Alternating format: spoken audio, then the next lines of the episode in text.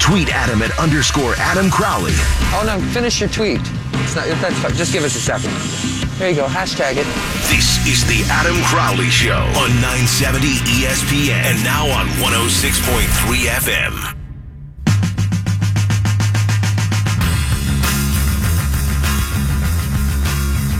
I cannot stop looking at bracketology. We are so close, baby, to the best time of the year.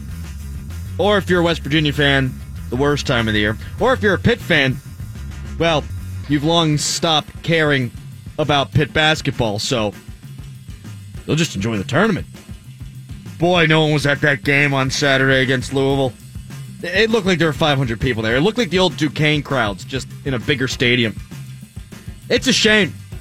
TCU's probably going to drub my Mountaineers tonight. Jamie Dixon turned that team into an NCAA tournament team.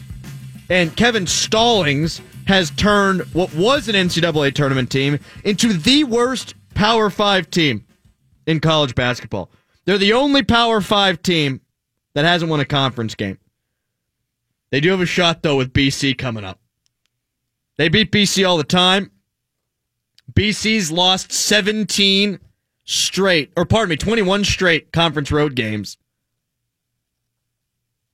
And God knows the Pete will be rocking that night, baby. There might be more people there rooting for Boston College if they bring their managers and such. But I'm ready, baby. Ready for college basketball to really kick up. And I'm ready for my damn diet to be over. 18 days till I can drink a beer, not that I'm counting. Brian has already messed with me. If I drink a beer before March 1st, I have to get my nipple pierced. He circled the Kansas game this Saturday and he said, Crowley, you're drinking beers that night. Yep. I won't have to because West Virginia's going to win. They're going to win. Nope. 412 922 2874. Tweet me at underscore Adam Crowley. More hockey talk with my man Matt Gajtka from PittsburghHockeyNow.com coming up in 18 minutes here on the show. I'm interested in the trade deadline too. This really is the best time of the year. Well, one of them.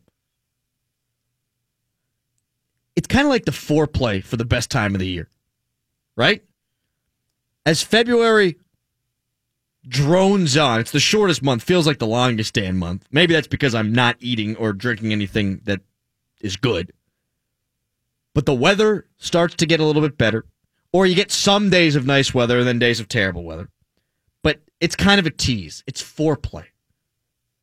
It's the lead up to the trade deadline in hockey, and then subsequently the lead up to the playoffs. It's the lead up to the conference tournaments in college basketball and the lead up to the NCAA tournament. Baseball season's right around the corner. Pirates pitchers and catchers reported today. Who gives a damn? I'm just happy Elias Diaz's mom was returned. Finally, the Pirates get the better end of a trade. Wonder if It's they not said even funny. cash considerations. So this really is the foreplay month. No surprise.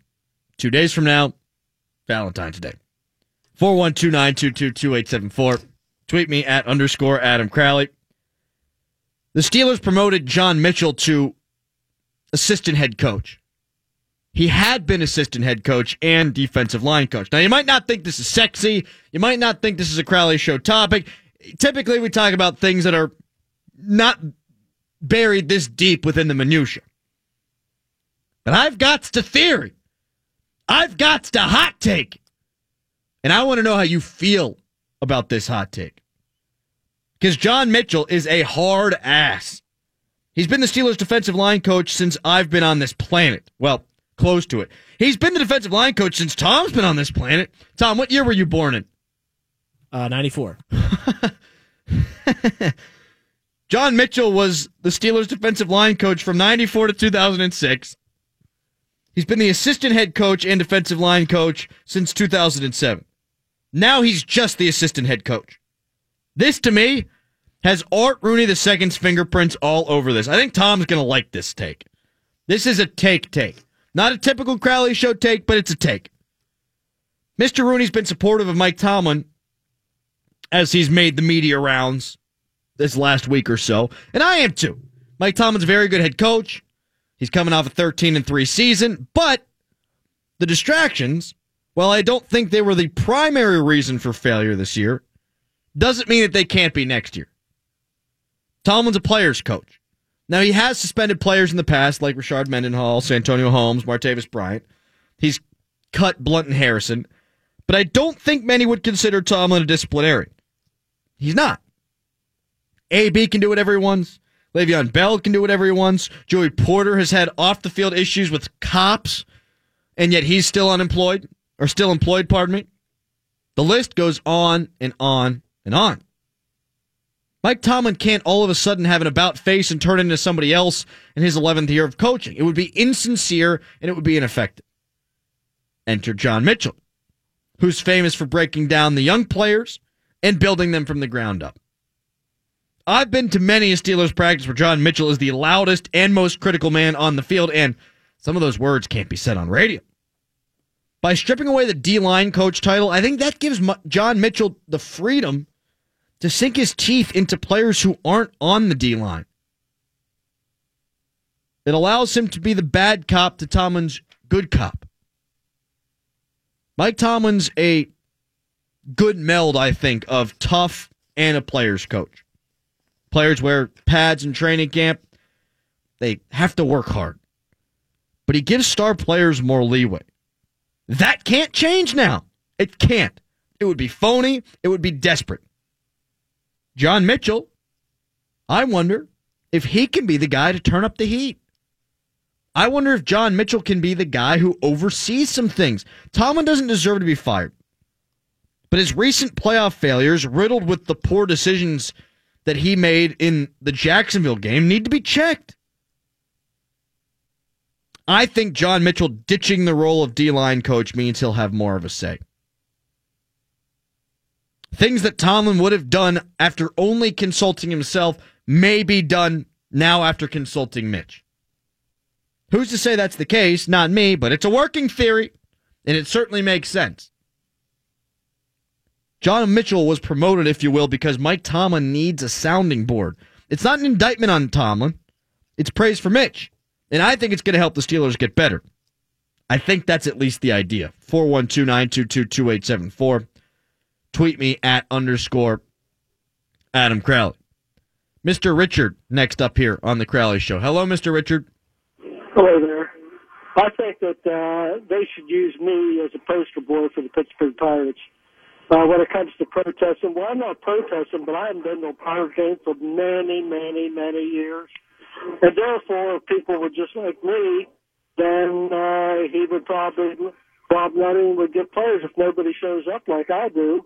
Uh, I haven't been, like I said, I haven't been to a game in many, many years, and I could care less about going. So, uh, but I still believe when the home opener comes around, uh, you'll probably be there. Nope. And you won't be there. I will not. What the hell are you even talking about, though, Mr. Richard? We were talking about the Steelers. You were then, but you were talking about the Pirates before that. I was talking about blue balls. Blue balls? Yeah. You ever heard of them? No, but I think that might be something I have because I have uh, lymphedema in my scrotum. I, I never looked to see if there were blue balls, but they're, I got a problem with it. Good luck with your fight, Mr. Richard. Goodbye.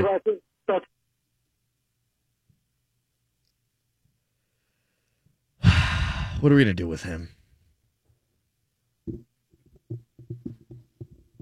Is lymphedema cancer? I don't know what that is. It can't be good. Anything that has to do with your testicles, uh, rarely good. Although there's one thing that is very good. It's kind of like a sneeze, only better. 412 922 2874. Tweet me at underscore Adam Crowley. Zachary does. He says, finally, someone who sees it correctly. Mitchell promoted to crack the whip where Tomlin won't and monitor Tomlin in stadium crisis time decision making. Art Rooney II has had enough. They're not going to fire Mike Tomlin because they know he's a good coach. But you do want things to improve. You can't continue to allow the same things to derail seasons time after time after time. The Steelers have had distractions recently. They haven't been buttoned up in terms of their details in games against lesser foes. These are all things that need to be checked. These are all things that the Steelers need to improve upon. So I think that's why Mitch was promoted. Mike Tomlin did not coach a good game against Jacksonville. In fact, it was a travesty. Now, just because you don't coach well in one game doesn't mean that you're a bad coach. It means you had a bad day. If Ben Roethlisberger throws five picks, it's a bad game. Doesn't mean he's a bad quarterback. But if Ben Roethlisberger consistently throws five interceptions, or a handful of times a year throws five interceptions, you got to do something to beat it out of him. Now, Mitch isn't going to have the final say. But this does give him an opportunity to not just be hard on the defensive line, but it gives him a line to be hard on other players on the team. I think this is a great move because it's not a demotion for Mike Tomlin. It doesn't do anything to hurt his psyche. But there's another guy who can smack a player in the back of the head when he's acting a fool. Mike Tomlin's biggest pro is his confidence. But I also think it can be his biggest weakness. Mike Tomlin's very good at motivating men. Mike Tomlin has bravado.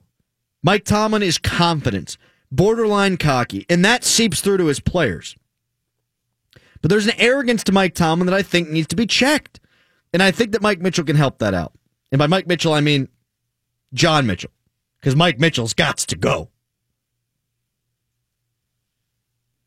What really pissed me off is the press conference on Tuesday following the season. And Mike Tomlin was asked about the onside kick. And he basically doubled down on it, saying, That's what I needed to do. That was the best chance for us to win. And I disagree wholeheartedly that that gave the Steelers the best chance to win. I don't think it was the best decision. And clearly it wasn't because it lost them the game. Mike Tomlin can acknowledge that not everything he does in game was the right decision to make at that time. Mike Tomlin always acts as if the decision that he made was the thing that gave the Steelers the best chance to win. Well, sometimes the results have to tell you whether or not that was actually the case. And I'm not typically an armchair quarterback. I'm not typically somebody who second guesses coaching decisions. I've never been a big play call guy. I've never been a big guy who likes to criticize a defensive assignment on a given play. That's not who I am. But Mike Tomlin far too often thinks his decisions are foolproof. He reminds me a lot of Dan Bylsma in that regard. Dan Bylsma was a really good coach. People don't remember remember him as that, but he was a good coach. Mike Tomlin's a good coach. Dan Bylsma, though, never had a plan B. Dan Bylsma expected to do things his way, and that was going to be the way that they won. Grind these bitches down. That's what he said. They used the stretch pass ad nauseum. And if the stretch pass got taken away, they continued to do the same thing. He's just stretch pass into the trap all the damn time. And after the game, he said, Well, we just need to do it better. Mike Tomlin thinks that whatever he thinks is the right decision, they've just got to do it better. No, trust the process. And hopefully Mitch can help him there. I think that's why this move was made. That might be my hottest take of the day. A little early on this show. 412-922-2874. Tweet me at underscore Adam Crowley. Coming up at 540. There are some things that make me physically ill watching the Olympics that I must discuss. Coming up next, Matt Gajtka of PittsburghHockeyNow.com and PiratesProspects.com will jump on the program to talk about the Penguins at the trade deadline and what have the Penguins been doing that's made them so successfully in 2018. Tom keeps making faces at me. Give me the heebie jeebies. Coming up next, Gajtka Crowley Show.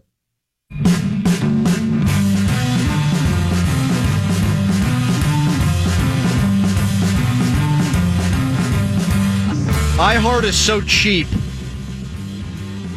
I can really just end the sentence there. iHeart is so cheap. No, iHeart is so cheap that we get these two beautiful studios that have just been rebuilt. And the producer studio's got the TV, and I'm in here looking at the damn sunset. They're watching curling in there, and I'm watching a black screen. Why can't I watch curling? I'm turning into a diva. Matt Gajtka's got diva hair. Gajtka, how are you today? He joins me, Pittsburgh Hockey Now and PiratesProspects.com. What's up, dude? Hey, uh, well, that was quite the segue. I appreciate the, the plug for my one diva quality. it's been going well. Good to talk to you again. It's been a long time, hasn't it? It has been a while, dude. Can I ask you a weird question? Actually, I'm not going to ask you if I can ask you. I'm just going to ask you. When you were Yeah. in school, what did substitute teachers call you? Gadjka? Um, well, I, I grew up in a small town in, in Weirton, West Virginia, and everyone knew how to say my name, so it wasn't an issue at all. Oh, everyone knew you. That's a diva thing to say. Matt Gajtka joining me here uh, on the Crowley Show. You wrote for PittsburghHockeyNow.com about Jake Guentzel and Conor Sheary kind of heading in different directions. Jake Guentzel now on the fourth line. What's going on with him, and why are these guys going in different directions? Uh, It's not to say that Conor Sheary is tearing it up or anything, but it is instructive just to watch their usage, and that's how you can get a pretty good idea of, of where players stand on on coaches' hierarchies. And, and Jake Guentzel had not been in a situation like we saw yesterday against the Blues. Really a, a good game from a lot of players, but not him, and he ended up sitting for the last 17 minutes or so. And I think the Penguins, well, I know the Penguins have been disappointed in, in Jake at even strength. He's been really productive on the power play, and we've even seen him recently in front of the net and uh, hanging out in the, the Patric Hornqvist memorial spot as, as he rehabs and everything. Uh, But they tried him at center a couple of times this year, and I know they didn't really like him at center necessarily, but they gave him two shots at it, and even though they won all four games that he played at center last month, they still took him out of there. So that that tells you where they stand on that. Uh, they haven't been fans of his defensive work. You can just tell whenever he's been paired with Crosby, it hasn't lasted long because maybe he's getting a little too caught up in trying to generate offense with number 87. And as for for Sheary, it's almost like he is what he is at this point. We have at least one more season um, of of sample size at the NHL level for him compared to Guentzel. And he might be just one of those players that you move around from first line to second line to third line, and he can adapt his game. And, and the one thing that Sheary has going for him more consistently than Guentzel, and I wrote about this in the column that you you referenced, is that Sheary more consistently adds turnovers on the forecheck. He disrupts things, and he's able to um, at least make life difficult for the opposing team and coming out of their zone. And I'm not sure Guentzel is quite there yet. And it could just be an experience thing. It could be uh, Sheary's been scratched in the playoffs. He's been scratched in some big games. Maybe some harder learned lessons there. I don't know what's what's coming up next for Guentzel, but he's not on uh, the kind of trajectory the Penguins would like to see. What's the best case scenario, do you think, for the Penguins at the deadline? Give me names. Best case, probably someone that we heard um, talked about on uh, Hockey Night in Canada from Bob McKenzie too of TSN. Derek Brassard of the the Ottawa Senators would be a really nice third line center for the Penguins. That would be a luxury for a lot of teams. And well, having two centers the way the Penguins do is a luxury for every team but them. But uh, that would be a player that wouldn't just be a rental. He would be someone who could help you in future seasons. And Adam, I'm not as gung ho on loading up for this year as some people are out there. I think if they make a, uh, a significant move or trade a significant piece of the puzzle to uh, to try to improve down the middle, then they should make sure this person has uh, has some contract years ahead of them because uh, the Penguins are still going to be Stanley Cup contenders next year, and I believe in, in 2019-20 as well. And then after that, I, I suppose we'll see how well Crosby and Malkin hold up. But um, I, I would not, with two Stanley Cups in the bank in the last two years, I would not be so desperate that I would uh, make a rash move. So that's my feeling on it. And, and Brassard makes five million a year. Uh, he's under control for the next couple of seasons. Um, if the Senators are going to sell, I think that's the type of guy they go after. Now, if you want to talk wing, there's someone who's relatively inexpensive on the Rangers, Michael Grabner. Who Yes. fits their their fast-paced style of play, and he's a pretty decent finisher too, better than uh, better than Carl Hagelin in that way. and he can actually put the puck in an empty net, which is something that the Penguins haven't had. Not that you bring a guy in looking for that, but it certainly would help. Matt Gajtka of PittsburghHockeyNow.com and PiratesProspects.com joining me here on the Crowley Show. I like the Grabner route because I, like you, don't think the Penguins need to give up resources off of this current club to compete this year. I would actually go for rental guys, and yeah, maybe you lose a draft pick, but it'd be a late round draft pick, and I suppose that does affect future years for the Penguins, but maybe not future years whenever you've got Crosby and Malkin in their prime anyhow. So I would want Grabner, uh, a guy that you could give up maybe a first round pick and get. And then go for a guy like Letestu or Cullen and put him on your fourth line. I think Riley Sheahan's been more than serviceable as your third line center.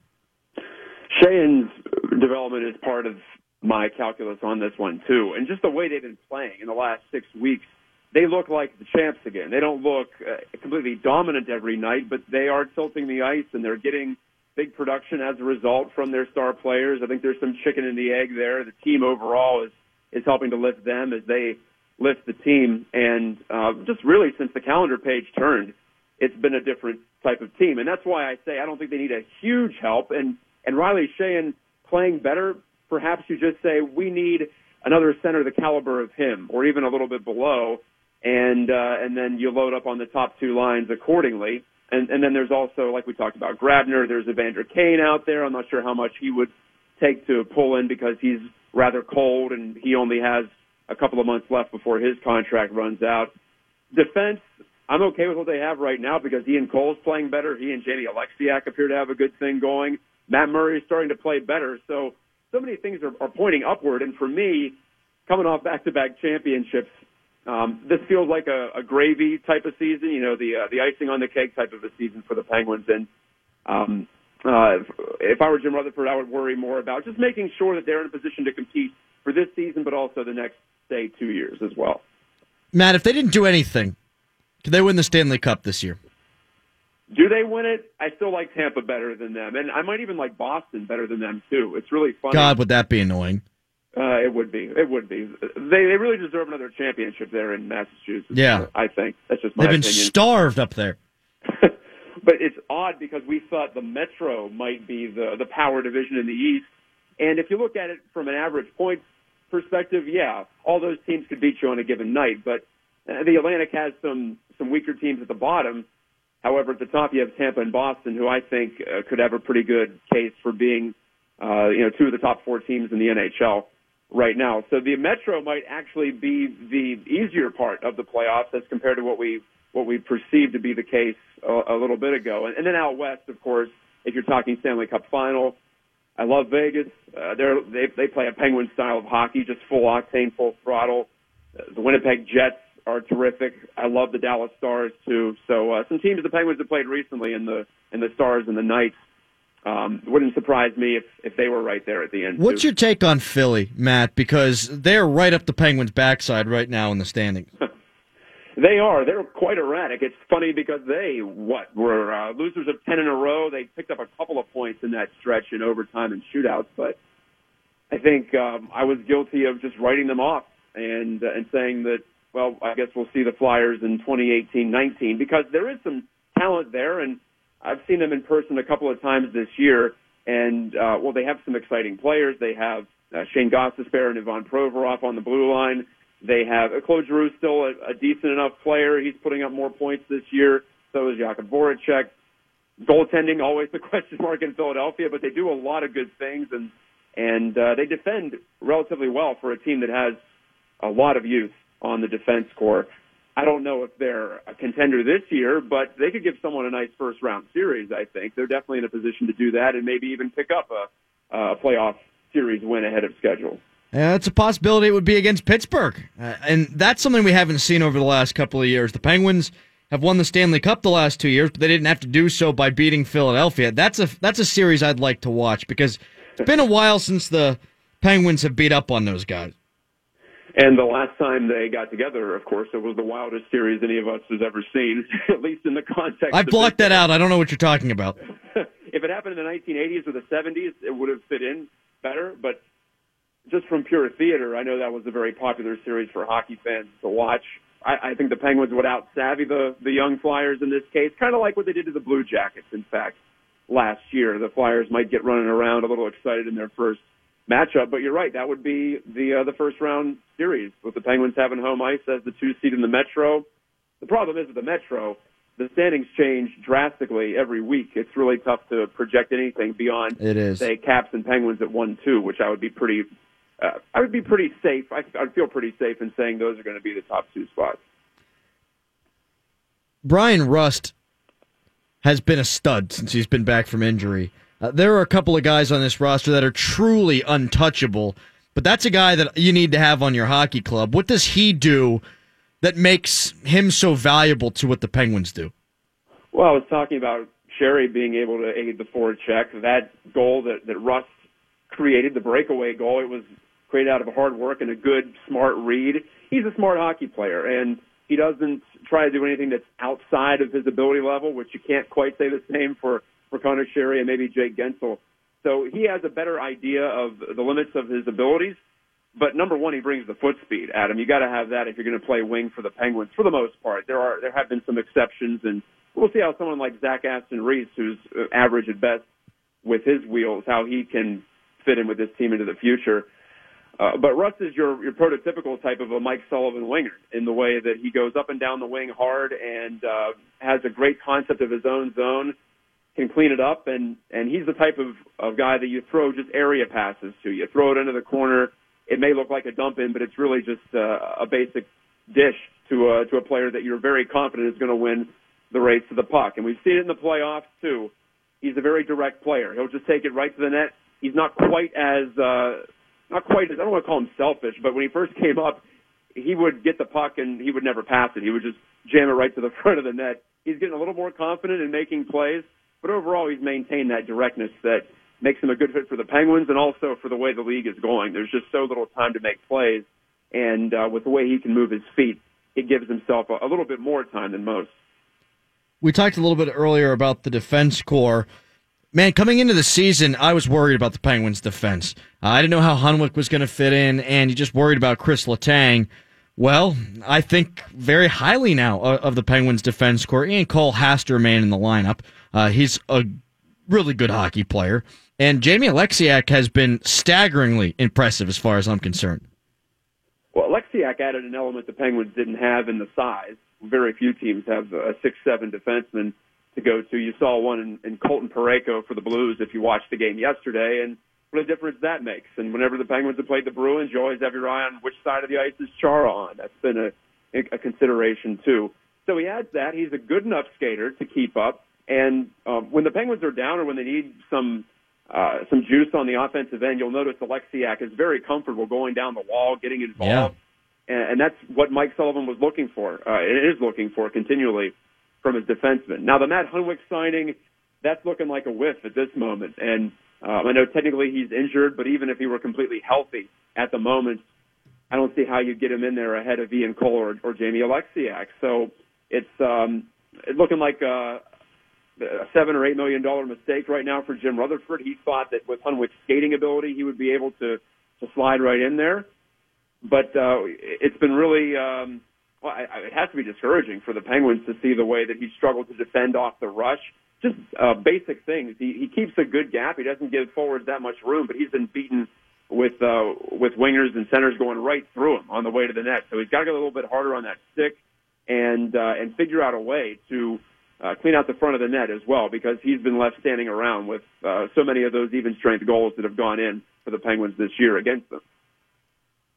Matt Murray yesterday played like the Matt Murray the Penguins are going to need if they don't make moves uh, to bolster their roster. They're going to need him to be at the top of his game. I thought he was fabulous yesterday. Really good on the trip, and don't uh, factor out a, a couple of those saves they made in the third period. There were some scrambles against the uh, the Stars. I mean, on Friday night when the Stars had the one goal lead, could have put that one out of reach, and then Justin Schultz ties it up late. So, at the very least, they pick up a point there yesterday he was just it was a very Matt Murray game. He was in position, facing some wacky deflections, a whole bunch of screens. That's a, a big bodied Blues team that likes to funnel pucks to the front of the net. They get plenty of shots through from the point. It's a talented defense core, so uh, they let those guys fire away. it wasn't a high volume game by any means. I don't think the Blues got over 30 shots, and neither did the Penguins. So a little bit slower paced in that way. Uh, but he was in those those right spots. He made a couple of flashy saves, but when he's at his best, he's just going to have the puck hit him. He's that type of a positional goaltender first and foremost, and that's what goaltending is more than anything these days. It's it's more of a science than an art form. You watch someone like Marc Andre Fleury play, and you realize there's still room for the art side of it. But uh, overall, uh, the, the scientists are winning when it comes to uh, when it comes to goaltenders in the NHL. And and with all that Matt Murray has has dealt with this year, now that we understand uh, what he had to to think about when he was away from the rink with his father and and all that went on there. I think we can give him a pass on the first part of the season, and if he just rounds it into form for the end of the year, then the Penguins are exactly where they want to be at the goaltending position. Matt, I know that you uh, it took you a long time to find a job, man. So I I was praying for you the whole time. I was really worried about you. Uh, happy to see you found a place at PittsburghHockeyNow.com and as the owner now. Yes. Yeah. How about that co-owner? Well, uh, I have to give it up to the gracious Dan Kingerski for letting me under the the PHN umbrella. I admired what he was doing from afar, and now I'll try not to screw it up too much from within. First time owning something like this, though, so the pressure's really on, in my opinion. Kingerski texted me the other day, and I forgot to text him back, and now I just remember that, and I feel really bad. So go go pass on to Kingerski that I feel bad, or maybe I'll just text him after this. Oh, I know he's feeling the slight, so I'll, I'll try to alleviate that for you. Thanks, oh, Adam. No. Good times as always. Thanks, buddy. Appreciate it. Matt Gajtka, PittsburghHockeyNow.com, PiratesProspects.com. God, I think pitchers and catchers are so damn overrated. Oh, the pitchers and catchers are here, baby. Woo! This is great. This is awesome. Well, I'm not in Florida sunbathing. I just shovel my damn sidewalk today, and I don't get to watch them do anything. The hell do I care? Spring training's fine because it means baseball's around the corner. But pitchers and catchers, I don't care. I do love the Olympics. And there are two sports that I know that I would die trying. And I'll tell you what they are. There's at least, actually, I should say, there are at least two sports that I know I would die trying. I'll tell you what those are. Next, it's the Crowley Show.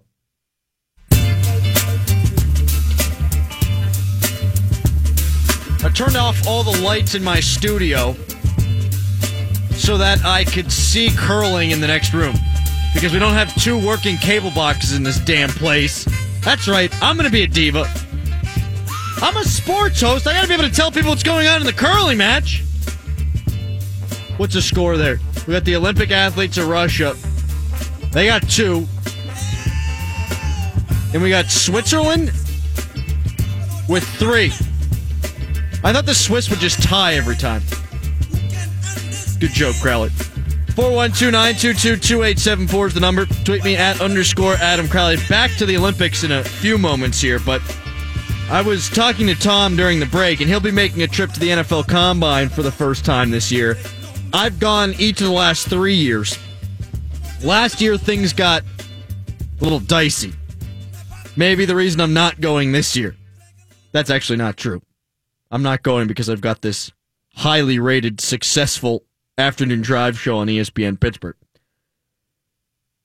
Tom has to know that if there's a locked door, don't go into it. Because I made that mistake.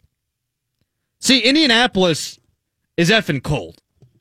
When you think of cold cities, I don't think you really think of Indianapolis because nobody is sitting around thinking of Indianapolis. If you go to Chicago, you expect it to be cold, and people actually want to go to Chicago. Indiana is the lamest state in the country. It's just flat, there's nothing there. Indianapolis, a pretty nice town. Pretty nice town. It's a good convention town. They can host big events. College Basketball Hall of Fame right there. NCAA's right there. It's a badass town. But it's windy as all get out, and it's freezing. So what they do to buoy that, what they do to combat that is they keep pretty much everything inside. So you can go to every part of town for the most part through these tunnels. Now Minnesota's like that even more so. Uh, Minneapolis, you can literally get everywhere underground or through these tunnels. In Indianapolis, you can get everywhere downtown within these tunnels. So I'm walking home with one of my friends from Steelers TV and my buddy Dale. You know Dale from DKPittsburghSports.com and the Steelers Radio Network. And we're inebriated. Not that drunk, but inebriated. Dale probably more drunk than the rest of us. And I was freezing. My nose was going to fall off. My ears were going to fall off. I was going to become a victim of frostbite, maybe hypothermia. I was going to die. So we tried to walk through the tunnel inside and we opened a door that we weren't supposed to open.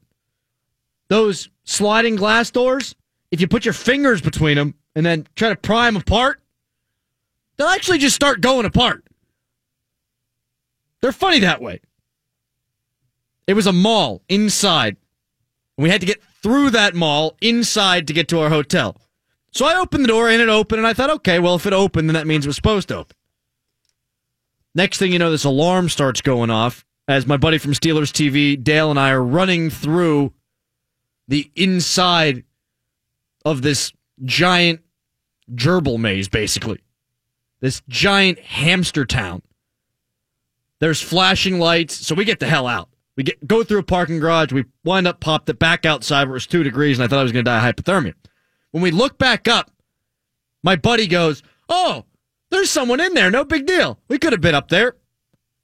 And then two more people joined him, and those people had flashlights, and those people were cops because we weren't supposed to be in there. That would have been pretty bad.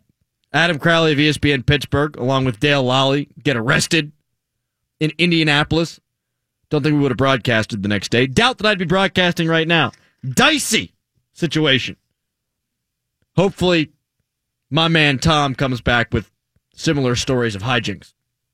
We also attend a place called the Slippery Noodle, or we frequent a place, I, I suppose I should say, called the Slippery Noodle, which sounds like, well, it sounds like a brothel. It is not. Your noodle does not, in fact, get slippery. but you do drink a lot of alcohol and listen to blues. What's up, Tom? Uh, we compiled a list of 10 states that we think are much worse than Indiana Shoot. Nebraska, the Dakotas, Utah, New Mexico, Oklahoma, Iowa, Montana, Wyoming, and Idaho. I accept your list. Thank you. Good luck in Indianapolis. You're going to love it. 412 922 2874. Tweet me at underscore Adam Crowley. I appreciate you being a friend and leaving West Virginia off the list, even though you wanted to add West Virginia to the list, I'm sure. I honestly didn't even think about it. Did it's wild and wonderful down there, man. It is wild and wonderful. Beautiful, really. If you don't go in any of the towns. Just, just, just look at the trees. Just look at the, the big old mountains don't descend into Fairmont. Don't descend. If you go so- south of Fairmont, you're going to die. Probably not going to live. My wife and I, we'll get to the Olympics in a few moments here. My wife and I, when we were getting our dog, we had to go all the way to Tennessee to do that. Pick up our dog at a rescue because her friend knew somebody who had a border collie rescue. You don't care. But we stayed in Beckley, West Virginia it was called a microtel. And we rode an elevator with a shirtless fat guy who was wearing flip flops, and his toenails, bleep you not, were probably 18 inches long. Some Ripley's, believe it or not, BS, man. But I love West Virginia, so they're not going on my list. 412 Tweet me at underscore Adam Crowley. I can't stand people who complain about the Olympics being on TV. I can't get enough Olympics. I can't get enough sports. I can't get enough drama in sports. In the Olympics, that's as dramatic as you get. You hear the commentators for the figure skating? They are critical. What is that outfit? She's not going to win with that. Wow, she trained for the last four years to do that? They are brutal. It's drama. Everyone has put the last almost half decade or more of their lives into this. And it can all be gone in the flash of a blink, or that's right, flash of a blink. I made that up. Or they can achieve their wildest dreams, and that emotion is incredibly appealing to me. My wife hates how much sports are on TV, but it could be incarnate word against some awful basketball team like Pitt. Now watch the last two minutes if it's close. I'll watch the NBA if it's close. I'll watch Premier League soccer, NHL, anything. I'm the guy who wants more bowl games because I want to be able to pick and choose from more sports. That's why I love the Olympics. Every four years, I get to watch people compete for their dream. That is great sports theater. And with the amateur hockey players, I'm just as likely to watch as I would be if the NHL players were there. Hashtag give me more sports, baby. 412 922 2874. Tom, I'm now going to ask you to compile a list of the top three sports you think you would die doing in the Olympics if you had to try. Because for me, the list goes like this Is it alpine skiing where they do the giant leaps? Or is that just called I think it's just called the ski jump. just called the ski jump? Yeah, I would die doing that. I think most people listening would die doing that. The way that they drop you in, it's like a 90 degree angle. Why would anybody do that shiz? That to me is one of the most amazing things to watch because when they come off, they're going however fast they're going. They're they're so close to death. They are closer to death than we've ever been in our entire lives jumping off that thing. So that one would kill me. I think that the mogul would kill me because I think I'd blow out my knee and I'm a big priss, so I feel like I'd cry myself to death. And this one would definitely kill me. The cross country skiing, where you got to drag yourself. That's the one everyone thinks they can do. Do you have any idea how much cardio is involved in that? If you had to do that, you would die. Tom, Tom's looking at me like he wouldn't die. Tom, you would die. I'm not saying I wouldn't die at that, but you missed the most, like the biggest sport that you would die in. I feel like the long jump's the biggest one you die in. The luge, bro. I feel like I just wouldn't go that fast. People have died in the luge. I know that, but they know what they're doing and they're trying to be precise. I would just stay right in the middle of that thing. I think you're more likely to die if you do that. Yeah, luge would kill me. Tom, you've convinced me of two things today. One, that there are 10 states better, or pardon me, worse than Indiana. And you convinced me that I would die luging. I've almost died uh, sled riding anyhow, so I, I imagine that I would not survive the luge. That is nuts. They're riding on steel that if it flips over, it'll slice your arm right off. They're going 83 miles an hour. And boy, do those suits not leave much to the imagination. I know what every single Olympic loser's junk looks like. Every one of them. 412 Tweet me at underscore Adam Crowley. That's a segment we can get away with on the Crowley Show. Probably not so much if I was filling in for Matt. Coming up next, why I'm rooting for Phil Kessel to win the scoring title, and why the Penguins finally have damn leverage when it comes to acquiring a third line center. It's a Crowley Show.